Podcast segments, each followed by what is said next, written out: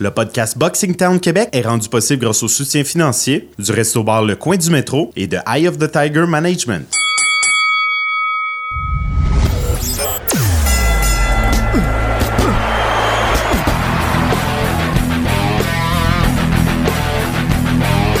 Vous écoutez le podcast Boxing Town Québec.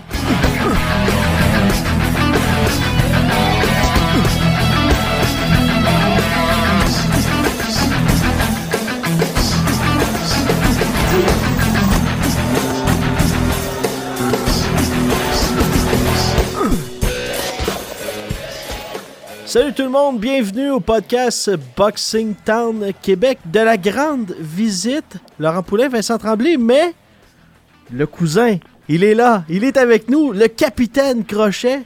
Bonjour messieurs. Ah bonjour les amis, ça faisait longtemps, ça me fait vraiment plaisir de vous entendre. Salut Laurent, salut Vincent.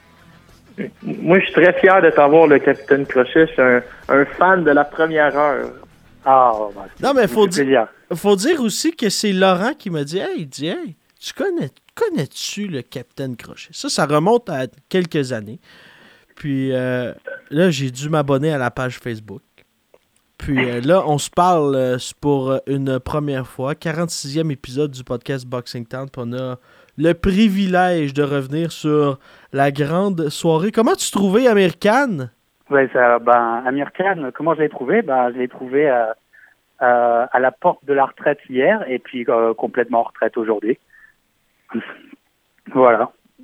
Moi, je te trouve, moi, je te trouve un peu difficile. Moi, j'ai, je le trouve encore bon, American. Je peux pas croire, mais je peux pas croire. Il accepte, il accepte des combats beaucoup trop difficiles. Il pourrait, il est peut-être rendu à un âge puis à un stade dans sa carrière où il devrait être un peu mieux matchmaké puis faire euh, des petits combats un peu plus faciles contre des gens qui frappent peut-être un peu moins fort. Mais je pense qu'Amir Khan a encore sa place en boxe professionnelle. Oui, bien, bien sûr, Laurent, tu as raison. Je, je suis excessif euh, pour que je le fais un petit peu exprès, évidemment. Mais Laurent, les combats que tu, tu espères pour lui, il les a déjà eus. Il les a déjà eus. Ces deux derniers combats, c'était des combats pour, pour son niveau facile, où il a eu malgré tout du mal contre Sami euh, Vargas. Et, euh, et euh, je pense que ce combat-là contre Crawford, il y a beaucoup de monde qui l'ont essayé de le dissuader dans son entourage, et c'est lui qui est son propre matchmaker. Et il l'a pris euh, en, en conscience de cause. Et euh, ben, ce qu'on qu'on pensait euh, euh, hier est arrivé. Il est arrivé même encore plus plus tôt que ce qu'on croyait. Dès le premier round, il était dans le dur. Et, euh, voilà, Amir Khan, je pense que, comme tu le dis, il est il est plus un, fighter de très de très très haut niveau. Il est descendu dans la classe B, comme euh, les Anglais disent. Mais qu'est-ce qu'on dit, c'est que oui, on reconnaît le passé d'American, mais je sais pas si tu vas être d'accord, si vous allez être d'accord, mais euh, présentement, American, il n'y a plus vraiment de combats qui, qui peuvent, que lui-même peut gagner. Et On l'a dit contre, contre Vargas, ça a été, ça a été difficile, euh, mais dans son passé, il faut reconnaître que ça a été, ça a été un grand champion. Euh, avec un menton, il aurait pu faire de grandes choses. Le, le, le danger pour Amir Khan, c'est de devenir un faire-valoir, de devenir un boxeur qu'on va ajouter sur des cartes de visite. Le dernier grand combat qu'il pourrait faire, aller, tu sais, hier, il est allé chercher la même bourse que Terence Crawford. faut admettre que Khan sait se vendre. Il a dit, moi, euh, euh, c'est 5 millions. Puis Terence Crawford, ça a été 5 millions. Il a réussi à être sur un pied d'égalité pour les bourses. Le dernier grand combat, c'est quel, quel qu'on entend depuis beaucoup trop longtemps. Et le danger que moi j'ai, c'est que c'est qu'il devienne un faire-valoir et qu'il affronte des boxeurs. Je vais vous en nommer un qu'on a vu hier, euh, qui affronte, exemple, un Josh Kelly et qui devienne un peu comme un faire-valoir. C'est ce qui est inquiétant, mais peut-être que l'heure de la retraite est sonnée aussi pour euh, Amir. Où voyez-vous la suite pour euh, Terence Crawford maintenant? Qui peut affronter, qui peut espérer battre Terence Crawford? Qui peut battre Terence Crawford? Ça, c'est une bonne question, ça. Euh, euh, alors, euh, je commence, les, les amis, parce que moi, je suis vraiment, euh, je l'avoue, d'ailleurs, je l'ai avoué hier sur sur la page, je suis un énorme fan de Terence Crawford et plus je le vois combattre, plus je le suis depuis depuis maintenant que des années, depuis qu'il a éclos contre Bradis. franchement, on est tous d'accord que le combat qu'on veut chez les Walter, c'est contre Errol Spence. Et tout le monde est, je pense, aussi d'accord pour dire que il n'y a que peut-être Errol Spence qui peut peut-être proposer quelque chose contre euh, Crawford. Sinon, euh, je ne vois vraiment pas qui peut même le gêner, même le gêner. Et euh, moi, j'aimerais vous demander, à mes amis, Terence Crawford, pour vous, est-ce que c'est pas, et là, je vais, on va aller, on va être peut-être excessif, mais dans l'histoire de la boxe, est-ce que c'est pas le meilleur, comme les Anglais disent, le meilleur switcher de l'histoire de la boxe? Gaucher, droitier, ça n'a aucun, ce n'est pas un problème pour lui. C'est juste incroyable à voir. Et rien que pour ça, je, je, n'ose même pas me prononcer sur quelqu'un qui pourrait le battre. C'est un atout de taille, hein, de pouvoir changer comme ça, d'être aussi à l'aise, gaucher, droitier. Il y a, euh, il n'y a pas beaucoup de boxeurs à travers le monde qui sont capables juste de, de le faire pendant un ou deux rounds. Lui, il peut le faire. Euh, deux secondes peut être gaucher, deux secondes peut, peut être droitier, puis être il peut aussi te faire effectif. tout un combat de droitier, tout un combat de gaucher, c'est incroyable, incroyable. Avez-vous, est-ce que vous avez, est-ce que vous avez euh, eu connaissance des propos de Bob Aron qui a déclaré les fans de boxe devraient boycotter tout ce qui se fait chez PBC tant que Harley autorise pas Errol Spence à affronter Terence Crawford. Le seul qui, je crois, peut battre, non, t'as as raison, là, peut poser des problèmes à Terence Crawford et espérer l'emporter, c'est Errol Spence. Mhm. Mais je vais quand même être acheteur si on nous on met Terence Crawford contre, exemple, un Danny Garcia, un Sean Porter ou un Keith Thurman. Je vais, je vais quand même être curieux pour voir à quel point il peut dominer des gars qui appartiennent encore à l'élite, mais le seul qui peut le battre, c'est Errol Spence. Et s'il monte chez les 154 livres, là, il peut quand même euh, avoir certains problèmes devant lui parce que les gars vont être gros et grands, mais je pense pas que dans un avenir rapproché, il vise les 154 livres. Et c'est relativement incroyable. Hein? Euh, Terence Crawford vient d'une toute petite ville des États-Unis, Omaha, au Nebraska. À peine 500 000 personnes qui y habitent et, assurément l'un des, des, plus grands euh, comme on le dit, switcher dans, dans le monde, dans l'histoire de la boxe, l'un des, euh, euh, des pound for pound king, comme on peut le dire, Terence Crawford. C'est un des meilleurs pour les s'ajuster aussi en plein pendant un combat. Il est assez, il est assez spectaculaire pour lire son adversaire et là, trouver la solution quand, quand c'est le temps. Il y a eu également lors de cette carte. Dirigeant pour dire quelque chose, hein, les, les amis. Ouais. ouais. Et il y a eu aussi Teofimo Lopez qui, euh, euh, qui se battait hier. Il y a eu également Shaker Stevenson. Euh, si on commence avec Teofimo Lopez, qui lui était au gala de Lomachenko la semaine dernière. Il n'a pas quitté les yeux de son cellulaire. il m'a fait rire quand le les, les, les, journalistes lui ont demandé qu'est-ce que t'as, comment t'as apprécié la performance de Lomachenko? Il dit j'ai rien regardé. C'est sur son téléphone. Il est assis première rangée. Mais là, là, je profite de la présence de notre ami capitaine Crochet parce que je me suis hier j'ai fait un post sur Boxing Town. J'ai été vertement critiqué et j'ai même un ami Vincent qui ah est allé cliquer modifier pour s'assurer qu'on comprenne qu'il n'est pas en accord avec le poste pour que ce soit bien mon poste à moi. Et je crois que monsieur, euh, monsieur Crochet, euh, Ryan Scalia et Jason Tufsik sont eux aussi d'accord avec moi. On est ah embarqués dans le train. Ah, moi, j'ai partagé ton poste. Hein. Moi, je l'ai partagé directement. Théo Fimo Lopez est l'homme qui va solutionner Vasily Lomachenko. Hier, il affrontait Edith euh, Tatli. Ça n'a pas été trop compliqué. Euh, victoire, victoire au cinquième round contre le Finlandais. Théo Fimo Lopez, on est embarqué dans le train. Je sais pas où ça va arrêter, mais enregistrer ça. Mais c'est ça qui est intéressant, c'est que mes propos ici dans le podcast vont passer à travers les années.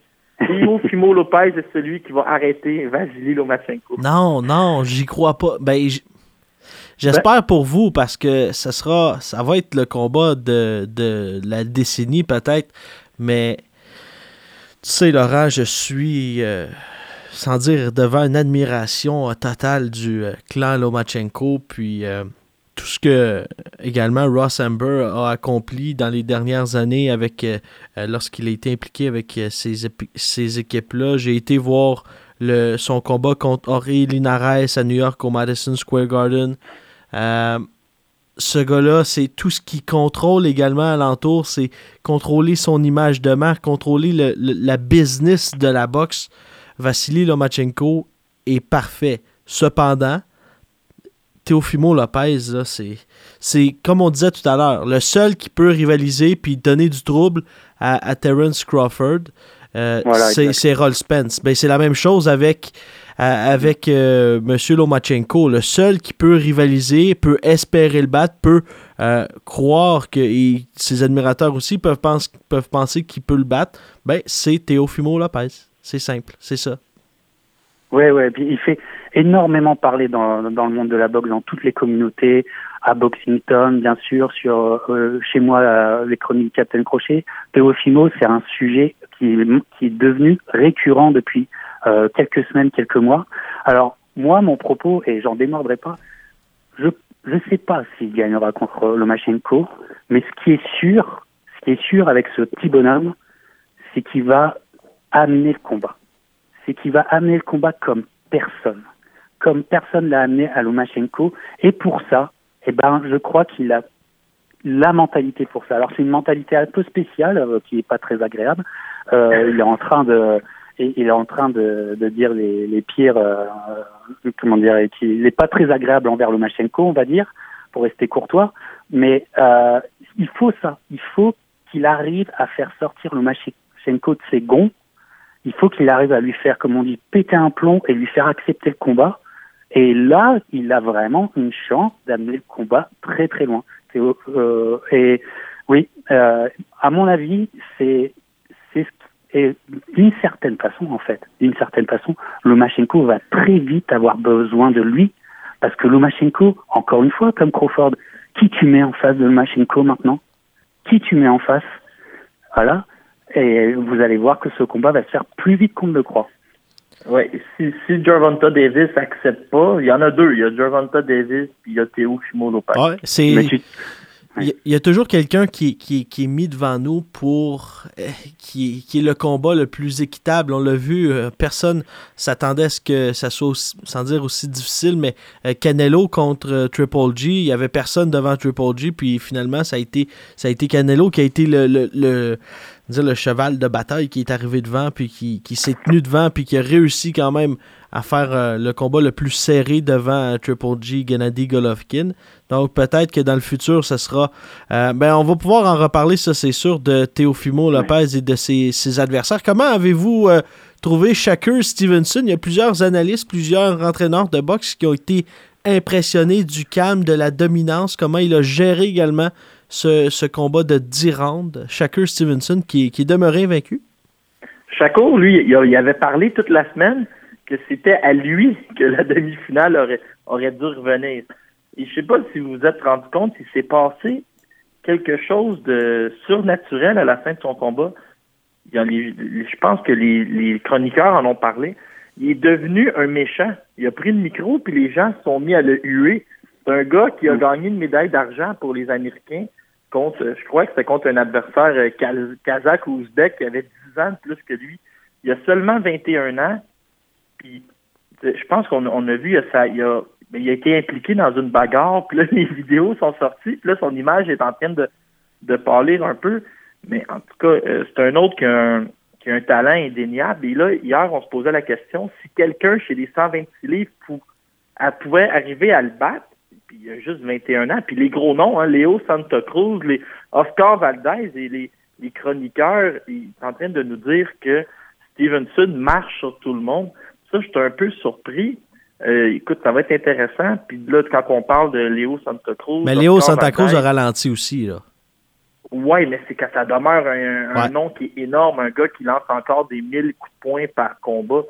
Euh, ça va être intéressant de suivre chaque cours et on voit vraiment la nouvelle garde avec euh, les deux derniers noms qu'on vous a parlé, là, qu'ils viennent un peu euh, prendre le contrôle de la boxe professionnelle, puis c'est la génération de demain. C'est sûr, mais euh, le Shakur Stevenson, quand même, bon, médaille olympique ou pas, le, le gamin n'a que 10 combats pro, et l'adversaire en face de lui hier, c'est un gars qui a fait un championnat du monde, qui a Ah pas oui. démérité, qui sur son dernier combat, le Diaz a fait un ex- une excellente prestation, et là, il a rien pu exprimer hier. Il Il a- n'a il- rien pu. Aurel Simion, premier, plutôt en 2018. Non, il s'en- ça devient très impressionnant de son côté. Ouais, c'est donc c'est très impressionnant et et je vous dis, euh, mes amis, euh, un Shakur Stevenson, Oscar Valdez, ben, euh, le Shakur, il a ses chances. Il il a ses chances. Un qui me fait très peur parce qu'il a un cardio mais incroyable, c'est Josh Warrington. Euh, Ouais, c'est le nom qui était ciblé hier. oui, et c'est le nom qui est ciblé hier. Et ça, je me dis, euh, le prendre, euh, le Josh Warrington, quand même, c'est celui qui a fait une guerre incroyable contre Carl Frampton il y a quelques mois. Euh, le prendre tout de suite à 10 combats, bah, là, je, ser- je serais complètement, euh, enfin, je serais bouche bée et tout mon respect à chaque cours. Peut-être Gary Russell Jr. dans son seul combat de l'année. oui, c'est ça. ça pourrait être bien.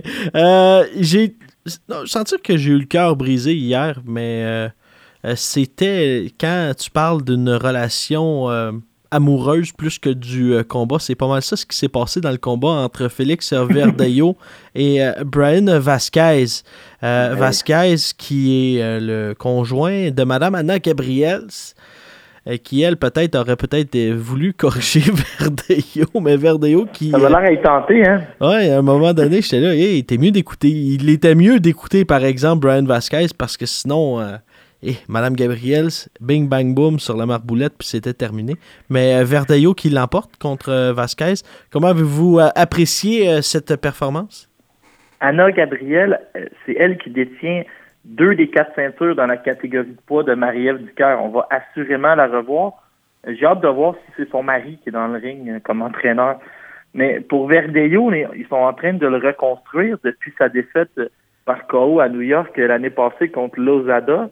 Ça demeure un gars qui, encore là, on parle un portoricain de 25 ans, très jeune, euh, à 135 livres. Je ne sais pas quoi penser de Verdejo, mais je le garde dans ma liste de boxeurs à, à surveiller dans les prospects. Et, on juste le noter, il y avait Pasquale Procopio, notre ami juge, qui était d'office lors de ce combat, qui a vu une carte de 97-93 en faveur de Verdejo. Euh, le Verdejo, euh, hier, il avait une pression énorme parce que les commentateurs ne se sont pas privés de dire, de répéter encore et encore pendant tout le match qu'il était, euh, il était presque en disgrâce avec Top Rank, que Top Rank avait mis un gros point d'interrogation sur lui et qu'il fallait qu'il fasse une grosse prestation hier pour euh, ben, certainement garder son contrat. Donc, euh, vous imaginez la pression qu'il avait. Moi, ce qui m'a étonné sur ce combat, et vous me dites ce que vous en pensez, mais la différence de gabarit, le Verdejo, je l'ai jamais vu. Euh, On aurait dit une montagne de muscles pour sa catégorie. Je sais pas ce que vous en pensez. Face au Vasquez, qui avait l'air d'être deux catégories en dessous. Et rien que pour ça, le Vasquez, qui a réussi à boxer tout le combat, bah moi je dis chapeau. Il n'a pas eu la victoire, mais la performance est de son côté. Oui, tu as raison. Puis Verdejo, mais peut-être qu'avec ce gabarit-là, on va, le, vo- on va le voir retontir chez les, les 140 livres, mais il est clairement pas de niveau pour affronter euh, Vasily Lomachenko parce qu'on se rappelle Oh que c'était le plan au début, euh, au début de sa carrière il y a trois ou quatre ans. Il Ouais. est loin. Euh, Danny Garcia qui a été impressionnant hier soir également. Une victoire contre euh, Monsieur Adrian Granados. Dans ma tête, Adrien Granados pouvait pas être arrêté ou même tomber. Je me suis dit, moi, dans ma- je pensais que Granados, là, Tout à fait. il était fait en béton. On l'avait vu ici, il avait Mm. surpris Amir Imam à Québec. J'étais un peu sous le choc. Amir Imam, qui était le, un des derniers boxeurs de Don King. Je sais pas si vous avez vu la poursuite passer sur la dernière bourse de Amir Imam de 300 000 Je pense qu'il y en a 267 qui ont fini dans les poches à Don King. Et là, il, Oh. il, il est en cours avec, avec ça. Mais du côté de Adrien Granados, on l'avait vu euh, faire la limite avec euh, nommez-les, ils a quasiment tous affrontés. Sean Porter, Adrien Brunner, il est resté devant tout le monde. Et là, contre Danny Garcia, ça marchait pas du tout hier. Euh, chaque coup de puissance de Garcia finissait sur la cible. Garcia m'a impressionné. Il, est très précis avec ses crochets. Sa main gauche est toujours aussi euh, spectaculaire. Je suis pas un grand fan de Danny Garcia, mais la division des 147 livres euh, va juste se porter mieux si elle a un Danny Garcia en santé. C'est un gars qui est très vendeur, c'est un gars qui est encore crédible, puis possiblement que les combats qu'on n'est pas capable d'organiser entre Spence et euh, notre ami Thurman, euh, pas Thurman, mais Crawford, c'est des gars comme Garcia qui vont les hmm. obtenir au travers, puis Keith Thurman, puis c'est eux qui vont graviter avec l'élite en attendant notre super combat. Euh, ouais, moi je suis bien d'accord avec toi, euh, Laurent, sur ce que tu dis. Mais euh, alors, à la différence de vous, moi, hier soir, le Danny Garcia, bah, je pense que c'est une illusion. Ce qui s'est passé hier, c'est une illusion. Le Granados n'est jamais monté sur le ring. Adrian Granados n'est jamais monté. Son fantôme est monté sur le ring. Il, pas, il y a eu, il y a quelque chose de bizarre avec euh, ce boxeur hier soir. Il était, euh, comme tu l'as dit Laurent, pas du tout reconnaissable. C'était l'ombre de lui-même. Et bah en fait, on a eu un Danny Garcia qui n'a pas du tout eu besoin de forcer, pas du tout.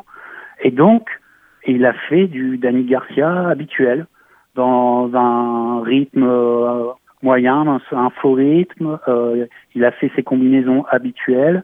Il a, il a rien montré de. Il reste en face. Il a rien montré de. Enfin, ouais, il. Je trouve qu'il m'a rien montré. Et si j'étais Manny Pacquiao pour mon prochain pay-per-view avec PBC, le mec que je oh. prends, c'est Danny Garcia.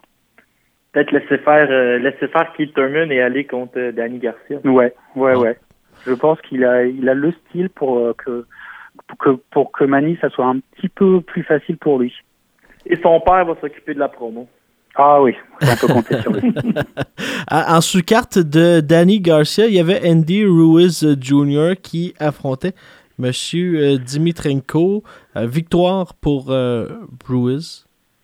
Victoire au cinquième. Andy Ruiz, je l'adore. Il a exactement mon physique. Et ça va très bien. Et là, c'est quand même drôle parce qu'il a lancé un défi au Polonais Adam Konaki, qui lui aussi a un physique qui est peut-être pas tout en muscle. On parle vraiment avec Andy Ruiz et Konaki de deux boxeurs qui lancent des crochets, ils vont en puissance, des gars qui sont euh, spectaculaires pour la télévision. Et si ce, combat-là aboutit entre Kodaki et Andy Ruiz, euh, allez pas chercher euh, du popcorn pendant un, pendant un round, restez mm. euh, fixé devant votre télévision. Puis c'est intéressant, les gars, même que j'ai pensé à ça aujourd'hui. On devrait faire un podcast 100% poids lourd dans les prochaines semaines. L'action chez les poids lourds dans la prochaine saison, littéralement incroyable. Puis on pourrait se faire commanditer par euh, KFC, Poulet Free Kentucky. Ouais, chacun, on, chacun barille pendant qu'on jante. ouais, mais en tout cas, deux boxeurs à, deux poids lourds à l'ancienne, hein, ces deux-là, ça, ça ferait, ça ferait une affiche euh, qui euh, sortirait bon les, les, les années 90, les années 70. Ah oui, tu leur mets chacun un complet puis un, un chapeau de forme là, sur l'affiche, ce serait parfait. Ouais. L'autre combat qu'on va parler avant de parler de notre ami Oscar Rivas contre Dylan White qui a été annoncé, euh, c'est euh, la carte qui avait lieu en Angleterre en après-midi sur Dazone. Dave Allen, il y avait également Shisora, Josh, Josh Kelly. Dave Allen, quel, quel coup corps. Ça s'est ressenti jusqu'à Edmonton en passant par la Saskatchewan. Puis en passant un détour par la France.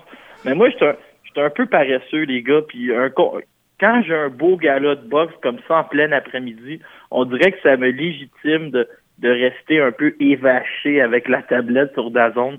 Puis je vais, je vais vous dire qu'on a vraiment eu un bon spectacle hier.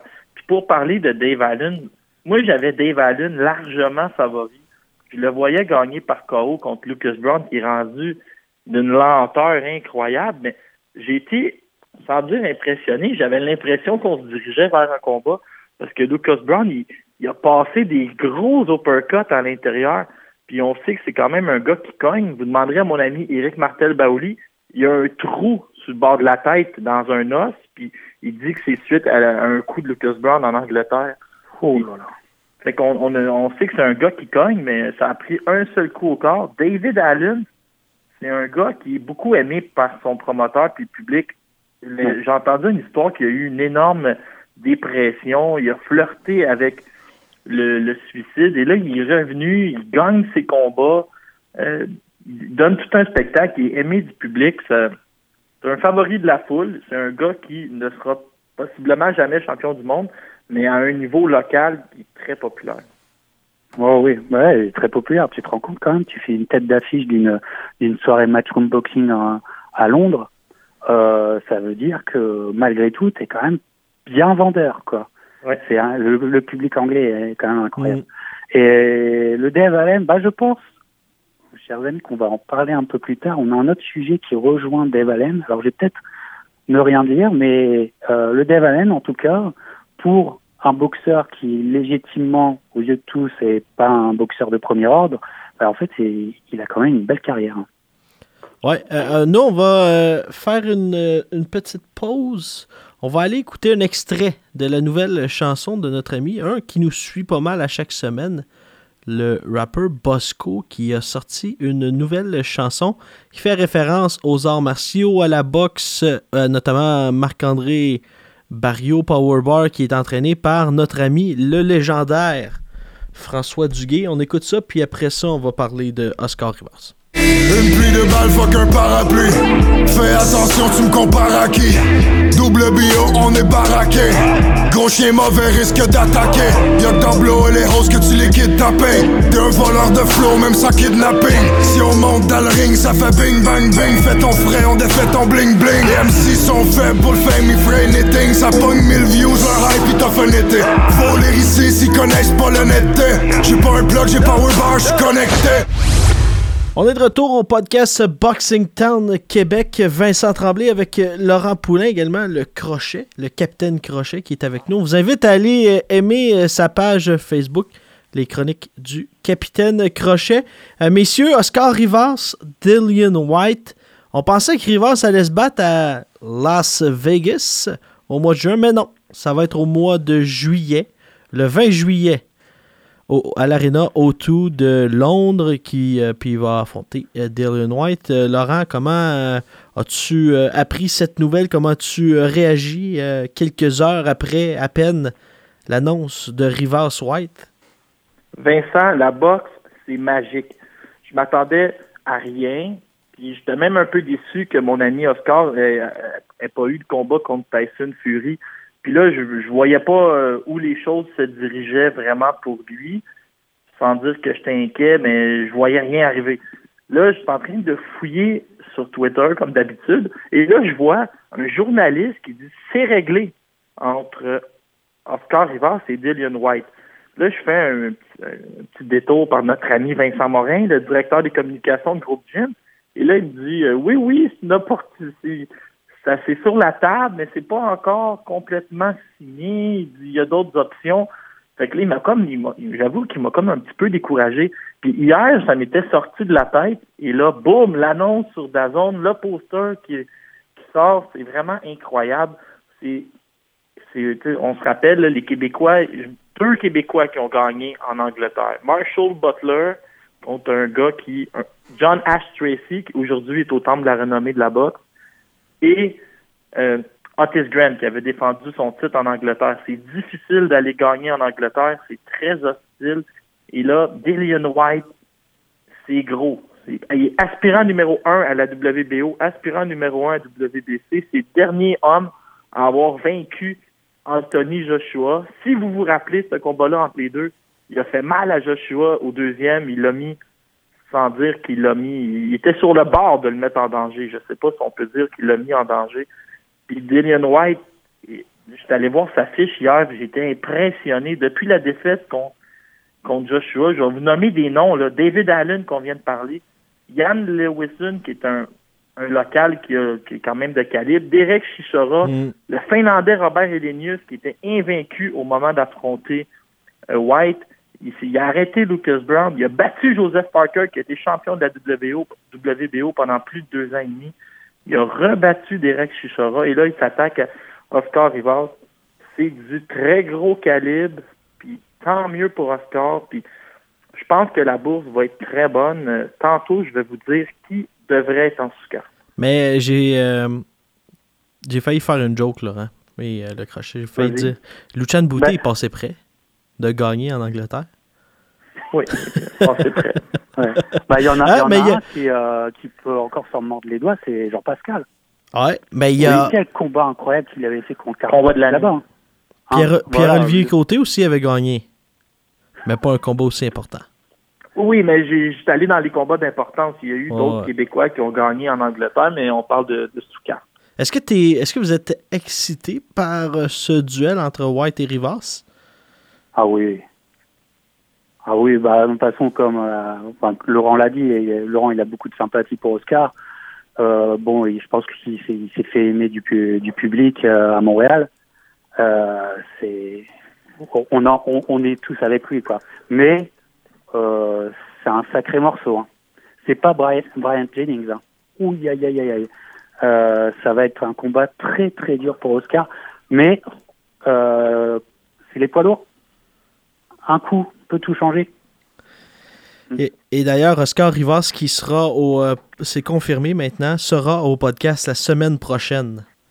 Pour Oh, vous nous parler. chance, Il vient- bravo à vous. Il vient de m'écrire en ce moment, donc euh, on va enregistrer euh, la semaine prochaine et on va pouvoir parler avec Oscar Rivas, savoir comment lui va se sentir pour ce combat-là. Mais ouais, ça va être, ça va être sûrement le combat le plus. Assurément c'est son plus gros test en carrière.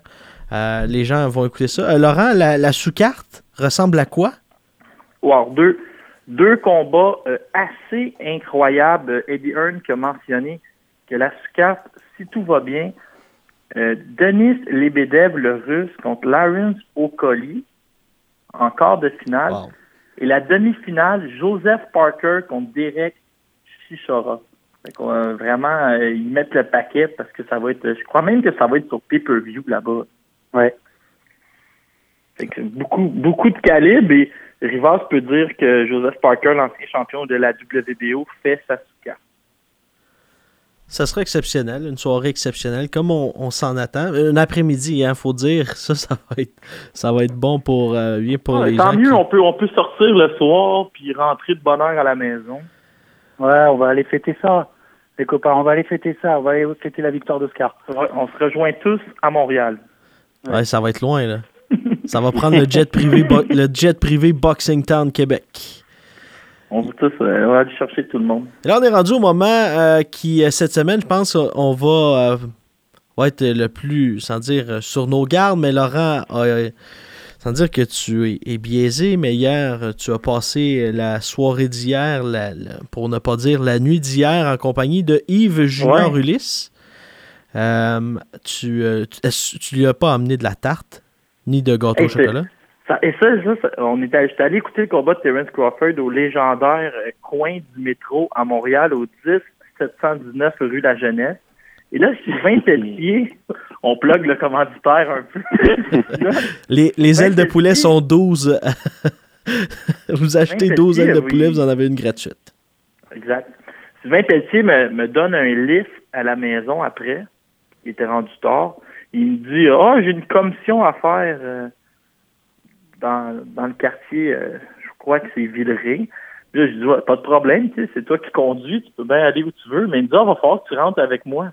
Moi, je l'ai suivi tout bonnement que Jean-Philippe et là, il nous attendait assis au milieu de ses ceintures de championnat, de ses manettes de jeux vidéo, euh, Yves Ulysse, qui euh, partait dans la nuit de, samedi à dimanche pour la Californie.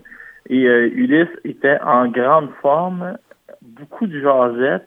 Et les gars, ça m'a fait rire. Yves Ulysse, là, il ne vit que pour la boxe. Il écoute tous les combats de boxe. Il y a une feuille, j'en revenais pas, l'équivalent de deux feuilles mobiles.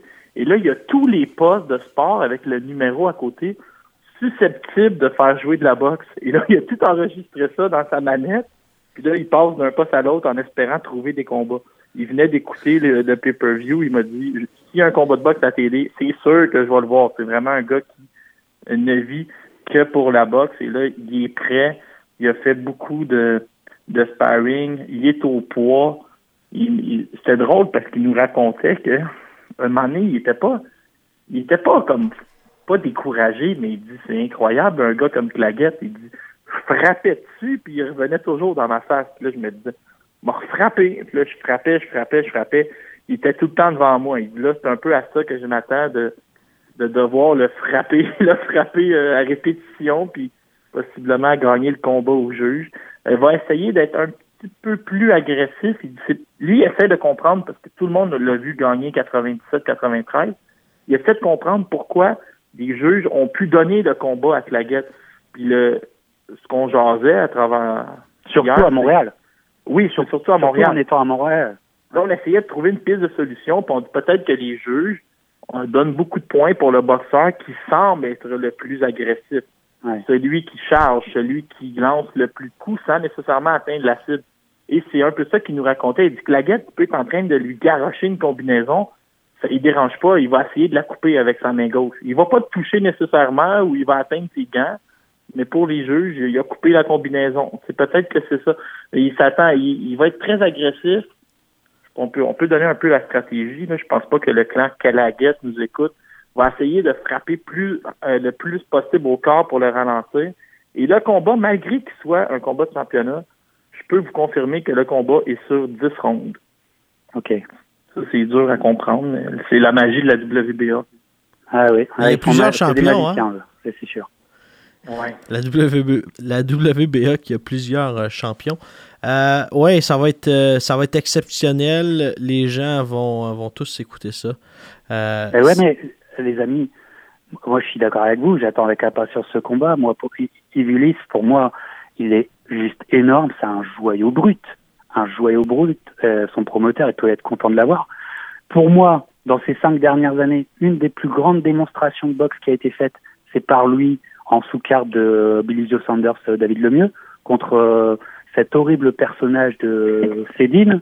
Clayton Seldin. Ouais, cet horrible personnage, je j'aime pas dire ça pour les boxeurs, j'ai toujours du respect pour les gens qui montent sur le ring, mais un tricheur pareil, euh, qui euh, utilise ses, ses, ses, coudes plus que ses points, il euh, faut savoir l'arrêter. Et il a fait une démonstration qui a montré dans toutes les écoles de boxe. Ce soir-là, il a marché sur l'eau, les, les, amis. Il a marché sur l'eau. C'est énorme. J'attends cette, euh, cette revanche avec impatience. Mais pourquoi c'est pas à Montréal? C'est euh, d'accord avec moi?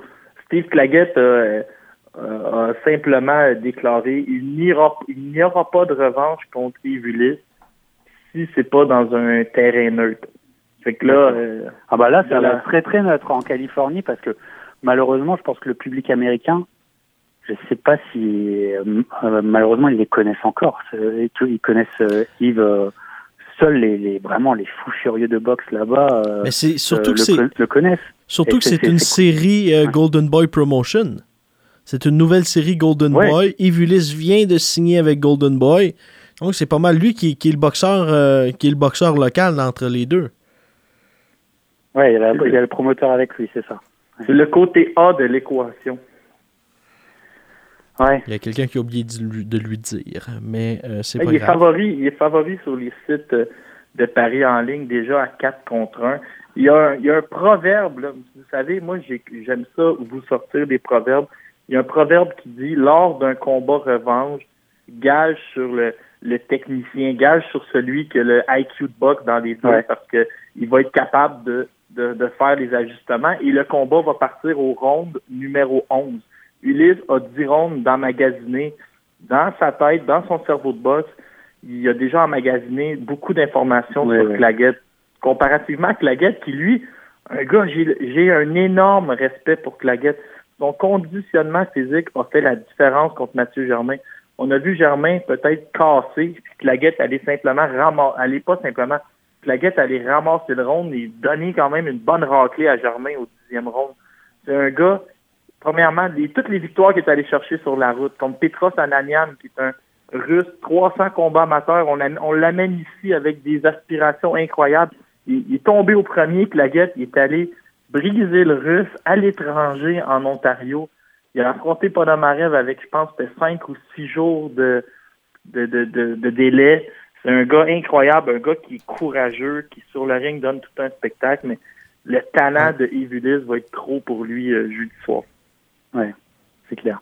Mais enfin, on, lui rappellera quand même qu'il a voulu un terrain neutre, mais il faut peut-être lui rappeler qu'il a quand même euh, gagné euh, le combat à Montréal. Hein. Et qu'il y avait seulement deux personnes en Amérique du Nord qui le voyaient gagnant. Ouais, ben, ils, étaient dans la salle. voilà. Il y a aussi, on connaît l'adversaire d'Éric Bazignan, Laurent? Oui, Éric Bazignan va affronter Alan Kempa, qui est un, boxeur durable qui a déjà affronté Sergei Derevianchenko et Jesse Hart, le fameux Jesse Hart qu'on s'attend à voir euh, retentir contre euh, Elander Alvarez. Euh, écoute, un, adversaire correct pour les débuts d'Éric Bazignan qui vont avoir lieu le 2 mai prochain. Dans la même veine, je, Steven Butler, je ne sais pas qu'est-ce qui se passe. J'ai eu la liste. Je pourrais vous nommer quelques noms, j'ai ça pas loin. Ils ont tous les boxeurs, ils ont, ça fait 12 boxeurs de suite qui sont refusés par le Nevada pour affronter Steven Butler. Ce qu'il faut comprendre, les 12 dernières victoires de Steven Butler ont été obtenues via un call. Il a arrêté des gars que personne n'avait arrêté auparavant. Euh, Carson Jones, Leonardo Tyner, euh, Silverio Ortiz, Butler l'a arrêté à son dernier combat Ortiz fait la limite et gagne trois des huit rondes contre le meilleur boxeur des Jeux olympiques de 2012, l'Ukrainien qui avait gagné le trophée Val Barker devant euh, Vasily Lomachenko. C'est que là, on, avec tous ces comparables-là, ils ont estimé Steven Butler comme étant excessivement dangereux.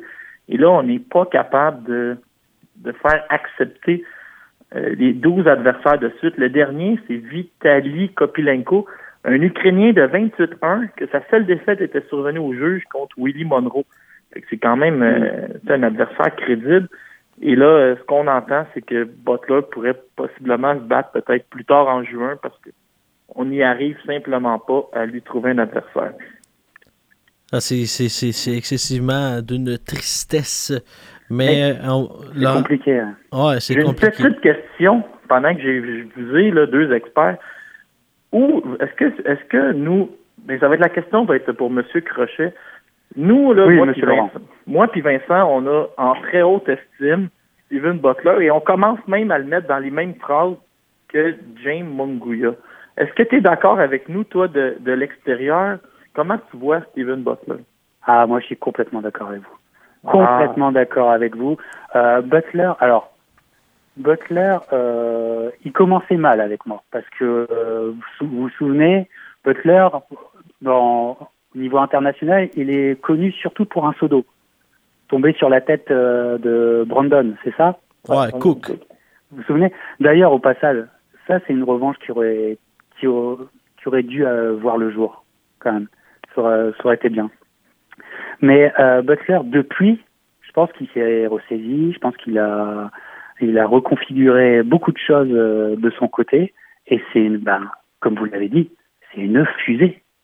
C'est une, c'est une fusée et moi, contre Mangouya, j'y crois. J'y crois. Il a toutes ses chances. Et en toute façon, en termes de boxe, il est au-dessus de Mangouya. Voilà. Après, la boxe, c'est pas que de la technique, mais euh, ça serait une superbe affiche. Moi, l'impression, l'impression que j'ai, c'est qu'il pourrait dépasser Mangouya sans avoir à l'affronter. C'est que si Monguia nous, nous donne encore une ou deux, sans dire des contre-performances, mais des performances peut-être euh, j'ai l'impression qu'on pourrait peut-être, un peu comme on, parlait tantôt de Félix Verdejo, le promoteur pourrait simplement euh, l'abandonner ou le reléguer en sous-carte, et là, on, Steven Butler pourrait lui prendre sa place ou euh, être en progression. Laurent, il n'a même pas, il a même pas besoin que Mangouya fasse encore des contre-performances. Laurent, Vincent Butler, il est au-dessus du dernier adversaire de Mangouya, l'Australien d'origine irlandaise. Là. Dennis Quand tu regardes objectivement, il est au-dessus. Il est au-dessus. Et eh ben ce, ce valeureux Irlandais, il est il est passé proche euh, d'avoir euh, d'avoir sa soirée, la soirée de sa vie contre Mangouya. Butler, pour moi, il est prêt. Et vous savez quoi? Je pense que tous les adversaires jouent la montre contre lui pour que, eh ben, il- comme euh, les Anglais disent, il soit ring rusty là, qui euh, qui, qui perd La son rouille. rythme, voilà, qui perd son son rythme en ce moment. Et euh, je pense qu'ils font ça, ils le, ils jouent la montre contre Butler. Il y en a un qui a perdu la chance de sa vie. Et là là.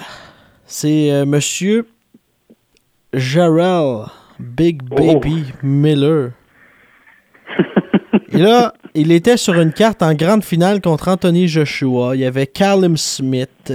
Euh, il y a Khalid Monsieur Yaffe qui était sur la une carte. carte Cathy. Taylor, Kell Brook, euh, Boitier. Il y, a- il y avait également euh, Josh Kelly qui était sur la carte.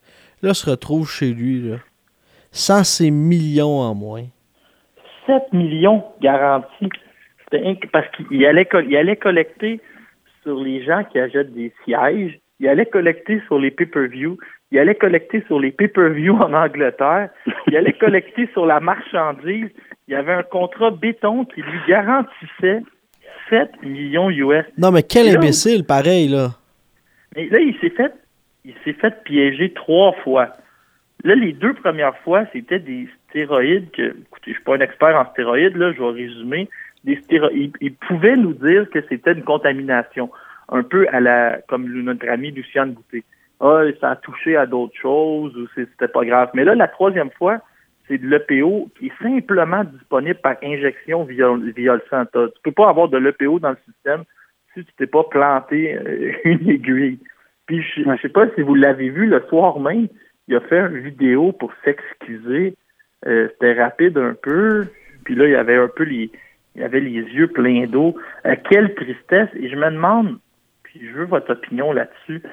Euh, tu sais, au baseball, si tu mets du liège dans ton bâton, euh, tu risques pas de tuer personne. Hein? Tu frappes une Ouais. balle.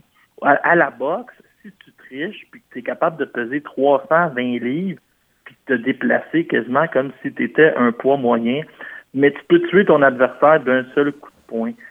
Quelle sentence il faut donner aux tricheurs? Est-ce qu'on parle de criminels? Est-ce qu'on parle de des bannir à vie des rings? hein?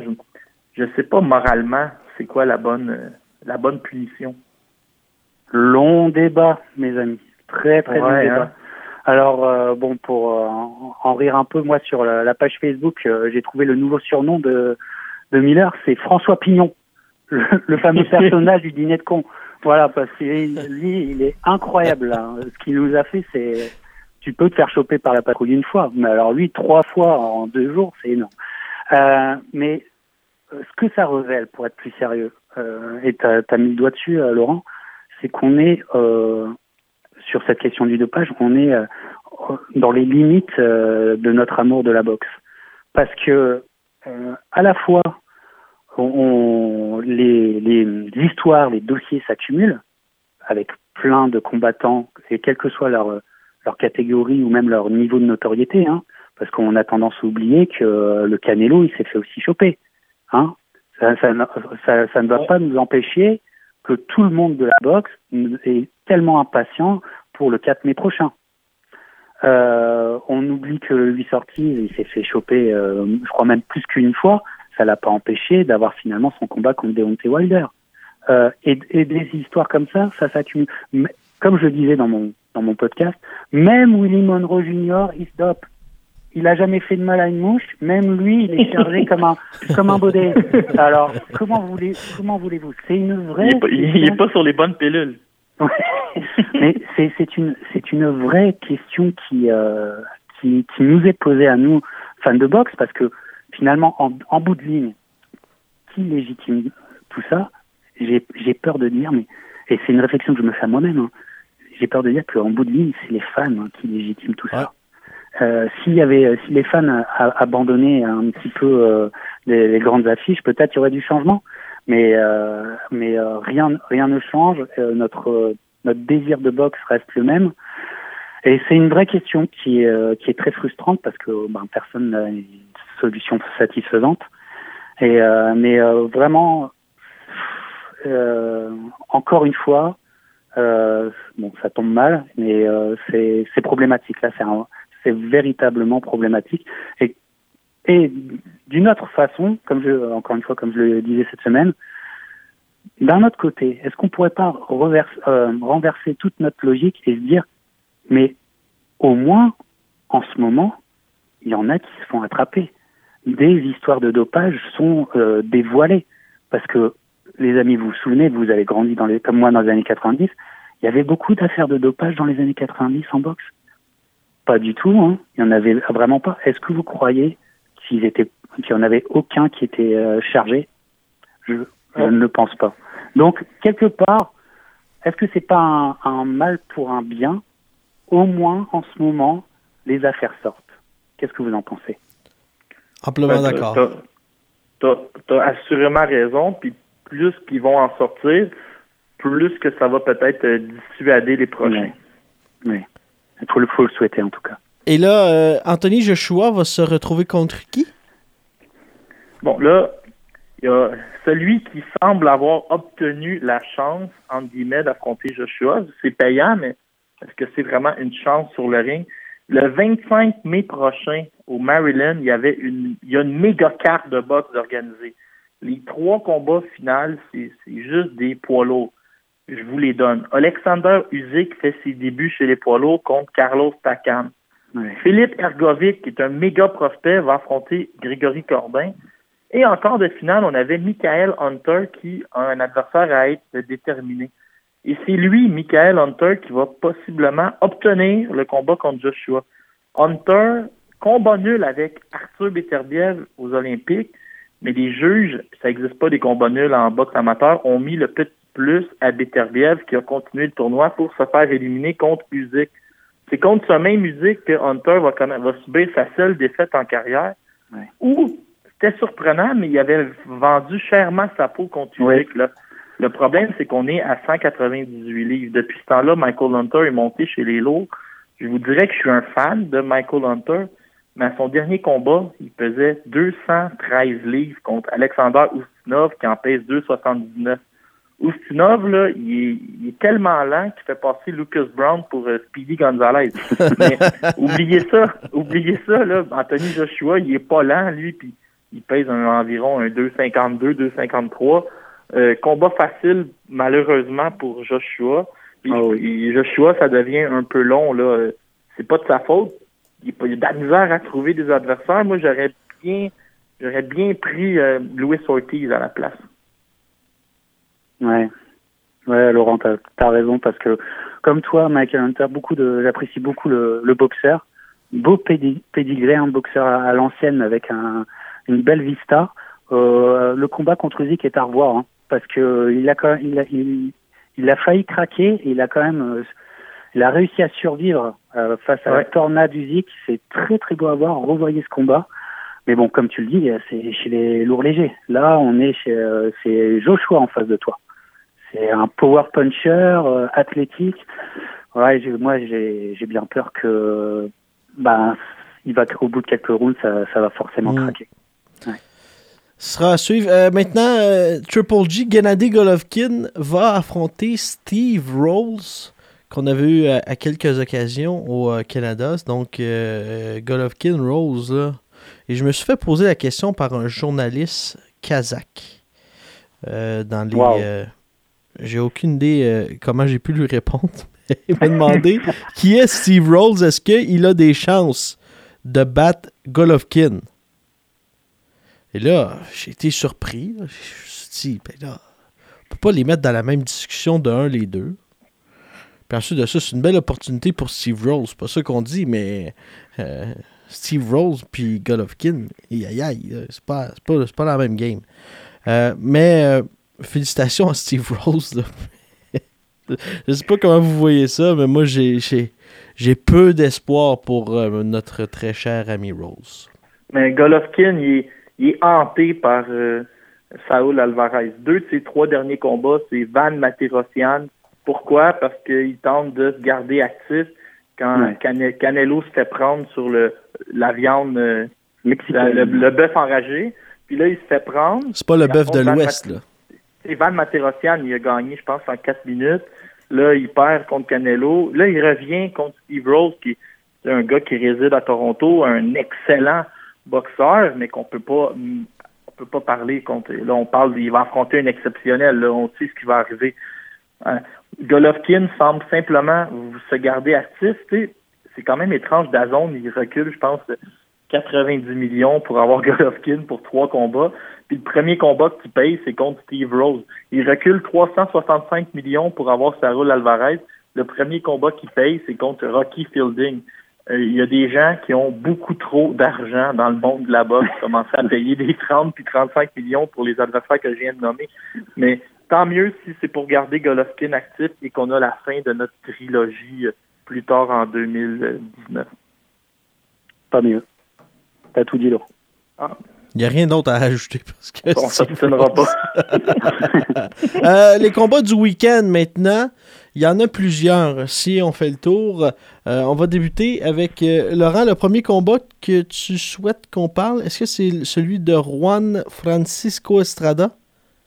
La revanche, on en parle moins parce que les gars sont dans des, des très petites catégories de poids. là, il va affronter et là, il Wizantil Wangek, qui est aussi appelé ça, c'est compliqué. Roy, Roy euh, c'est celui qui a arrêté deux fois euh, Chocolatito, un gaucher qui frappe. Écoutez, les gars, ça n'a aucun bon sens.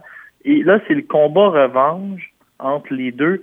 Et on parle de on parle de boxeurs quand, quasiment qui appartiennent au, dans les meilleurs boxeurs livre pour livre au monde. C'est que ici, c'est pas médiatisé comme catégorie de poids, mais au Mexique, en Thaïlande, Philippines, Japon, c'est des superstars.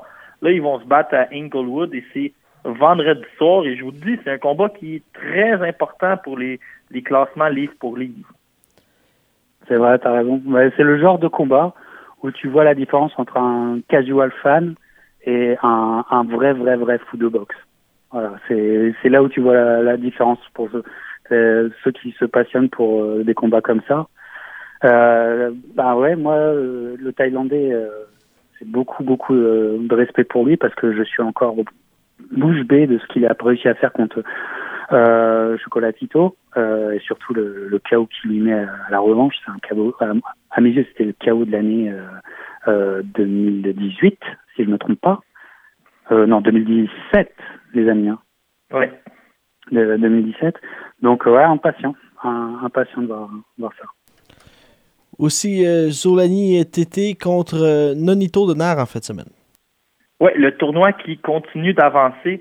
Euh, Zolani TT, un gaucher d'Afrique du Sud qui frappe excessivement fort, qui n'a pas subi, subi une défaite en 2010, une défaite en 2011, une défaite en 2012. Et depuis ce temps-là, il, est impeccable. Écoute, c'est un, un, un, un, vrai de vrai cogneur, mais dans les, un autre aussi qui est dans les petits poids, va affronter Nonito Donner, qui est une véritable légende, mais une légende que son, étoile a pâli. Il devrait se faire euh, connecter sans trop de difficulté par Donner, euh, par euh, Zolani Tété qui va remporter ce combat de demi-finale. Hmm. Ouais, tu as tout à fait raison. Même si Donner, il a vraiment eu un creux ces dernières années, mais sur ces deux derniers combats, même, sa défaite contre Karl Froch, il avait il s'est montré des choses. Et euh, contre Barrett, si je me souviens bien, il, avait une meilleure allure. Donc est-ce que peut-être c'est un, dernier renouveau de Nonito pour peut-être un dernier grand combat? Euh, peut-être possible, mais je suis comme toi, euh, t'étais euh, largement sûr. Régis Progrès contre Kirill Relic. Parfois en boxe, il y a des boxeurs qui deviennent le, le numéro un de la division puis tu te demandes euh, qui ils ont affronté dans le top 10 pour être numéro 1. C'est simplement qu'à l'œil, il mérite d'être numéro 1. Il a fait, il, a dominé ce qu'on lui a donné, mais il n'a pas encore touché à quelqu'un qui est dans le top 10. Mais on peut penser qu'il va le battre quand même. C'est ce que Kirill Relic va amener à Régis Progrès. C'est de loin le meilleur boxeur qui va avoir, qui va s'être présenté devant euh, Progrès. C'est un gars qui met euh, beaucoup de pression, qui mm. frappe fort, qui est quand même facile à, frapper toutefois, mais ça va donner euh, tout un spectacle. Progrès va s'en sortir, mais il va travailler plus fort qu'à son habitude. Totalement d'accord. Et puis ça, un bon test pour voir si euh, le progrès, parce qu'il y, a toute une hype autour de Progrès depuis un certain temps là. Euh, D'ailleurs, je crois qu'il y, a encore un article sur lui dans le dernier Ring Magazine. Enfin bref, euh, et moi j'ai encore un point d'interrogation sur lui et à voir. Surtout que ce profil, norm normalement en toute logique, un, une finale contre une vraie, à mes yeux, une vraie terreur qui est Josh Taylor. Et là, ça va être, ça va pas être la même histoire. On enregistre euh, la journée de Pâques. Robert Easter. Contre Rances Barthélemy. Ouais, la ceinture euh, WBA vacante est en jeu. Ici, tu as du côté de Rance Barthélemy, il y, a, il y, a, eu un moment dans sa carrière, c'est un Cubain qui a, une carrière amateur incroyable. Quand il a, battu, Antonio De Marco, Danis Shafikov, Mickey B, Kirill Relic, et là, on le voyait devenir le digne successeur un peu de Terence Crawford à 140 livres. Et là, il a perdu la revanche contre Relic. Et là, un autre un peu que son étoile a un peu pâli depuis ce temps-là moins actif. Là, il affronte Robert, Robert Easter Jr. Tu sais, on le connaît, le, le, le, le grand, le grand la grande saucisse. Ouais, la grande, ouais, c'est vrai qu'il est battu un peu comme une saucisse, mais il frappe très fort. Et là, ils, ils vont se battre chez les. Non, il sait pas. Je l'ai nommé comme comme successeur de Crawford, mais c'était chez les 135 livres. Et là, c'est c'est des boxeurs qui ne peuvent pas, je vais le dire, là, ils peuvent pas nécessairement toucher à Lomachenko, mais le gagnant va peut-être obtenir une chance éventuellement d'affronter Lomachenko, qui a bien besoin d'adversaires. Ah. ah, tu penses que le gagnant pourrait avoir une option sur Lomachenko? On sait jamais. C'est comment c'est l'autre grand, c'est euh, comme Comé qui a des chances d'affronter euh, ouais. Richard Comé qui a des chances d'affronter Lomachenko, mais ça va en prendre d'autres. Écoute, moi je suis, je suis un peu découragé, je cherche des adversaires pour euh, Lomachenko. Bah ouais, bah c'est le gros problème quand tu as des boxeurs qui sont avec Top Rank et des boxeurs qui sont avec PBC, avec la guerre entre les deux promoteurs, c'est très difficile de, de, faire des, de créer des matchs entre eux. Mais euh, bon, moi, Robert Easter Jr. j'aime bien parce que c'est c'est le seul mec au monde qui a une allonge incroyable et qui l'utilise pas.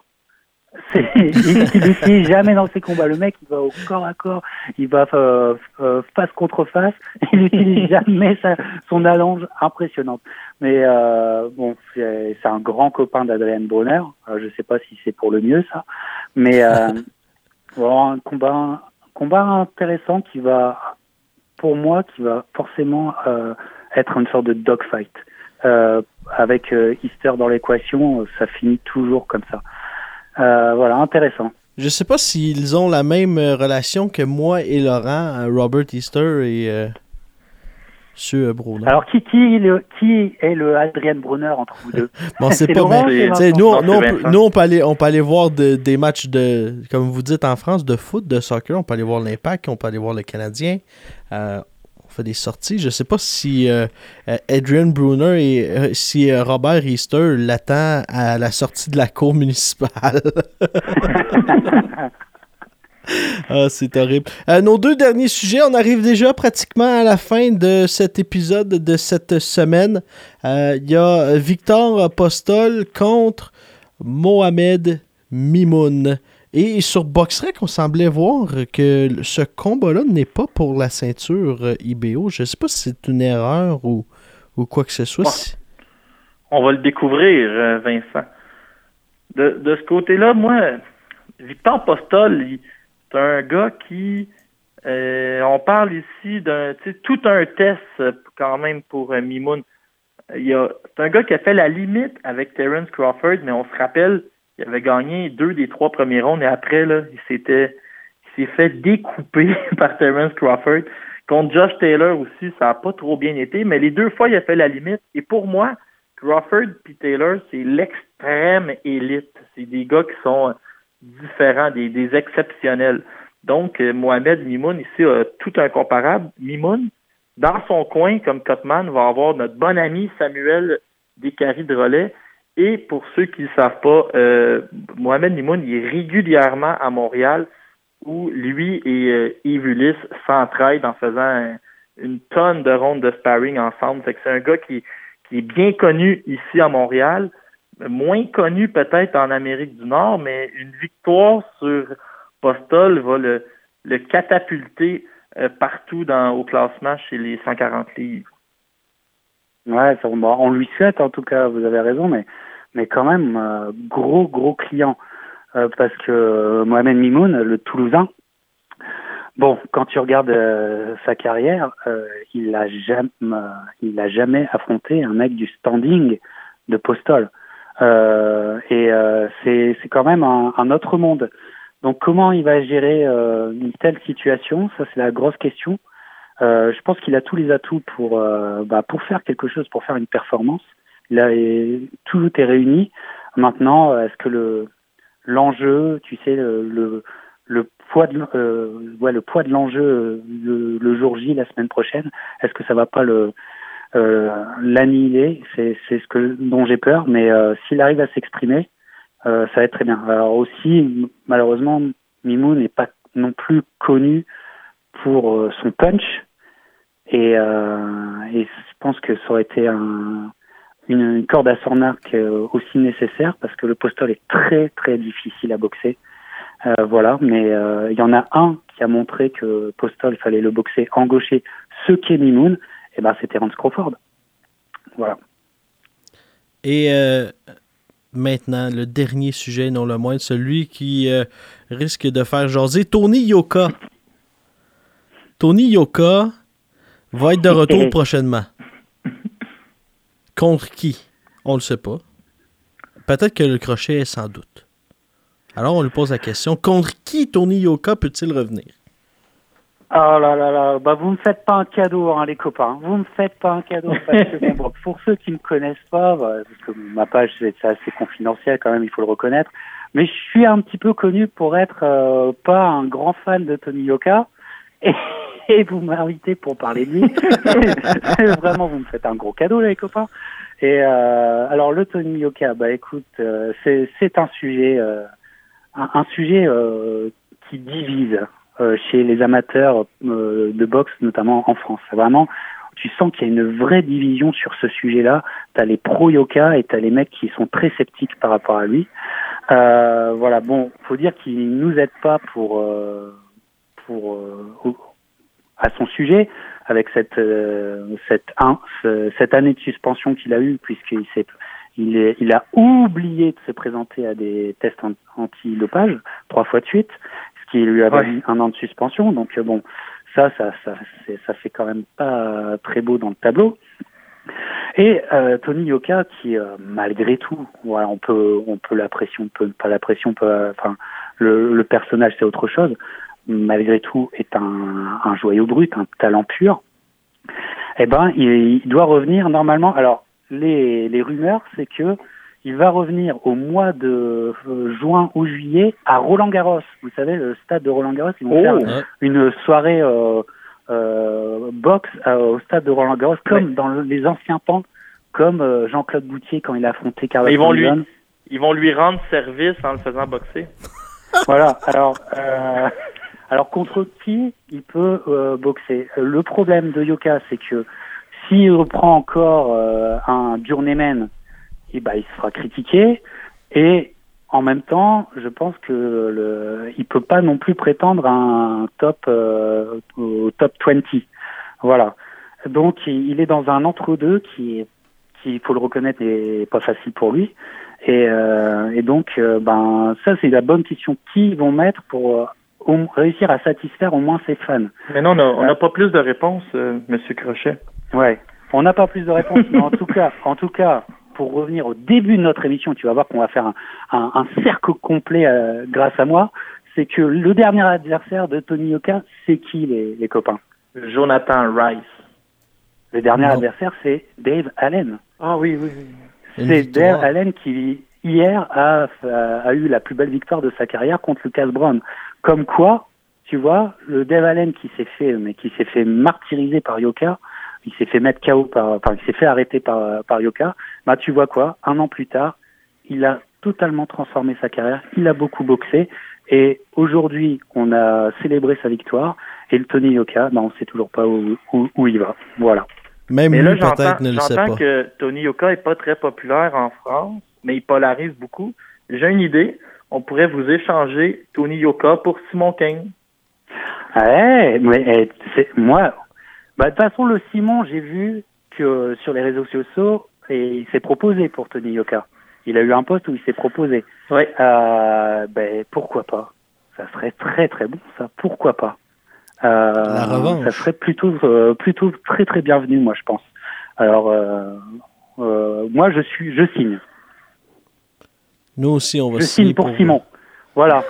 Allez, Oh! je signe pour Simon. ouais. merci à vous deux. C'est déjà la fin du euh, podcast de cette semaine. Merci, on va dire merci au crochet. Merci beaucoup. de- J'ai l'impression qu'on aurait pu faire euh, plusieurs heures avec euh, Capitaine Crochet, un vrai passionné. Normalement, on Ouais, fait, euh, on autour des Sans produit 45. dopant les, les mecs. Hein. Ah, euh, je pense qu'on aurait, je pense qu'on on n'est pas loin du- d'un podcast historique cette semaine. Normalement, on se tient autour de 45. Là, on est à 1h10. Ah, ah. Mais c'est le même prix 1h10 pour- c'est le de grande qualité. Ah. 1h10 Bon, vous de- m'envoyez mon chèque euh, par la poste, hein, les gars. Ah ouais, on n'oublie pas ça. On sait, c'est. Attends, Euh, double. on- Temps double en plus de ça. Euh, merci Mais beaucoup à cas, tous. eh, attendez, attendez, les gars. Merci beaucoup déjà de m'avoir invité. Et je tiens aussi à vous remercier pour tout le travail que vous faites avec Boxington Québec. Voilà. Je le dis sincèrement, euh, du, du fond du cœur, vous avez une excellente page euh, qui euh, vraiment est, est topissime et qui compétitionne avec tous les Américains. Et franchement, bravo à vous. Moi, vous, vous m'impressionnez. Les Américains, on va les avoir. Merci beaucoup euh, d'être passé cette semaine. Puis euh, on se redonne rendez-vous. Puis nous, on se retrouve la semaine prochaine pour un autre épisode du podcast Boxing Town Québec.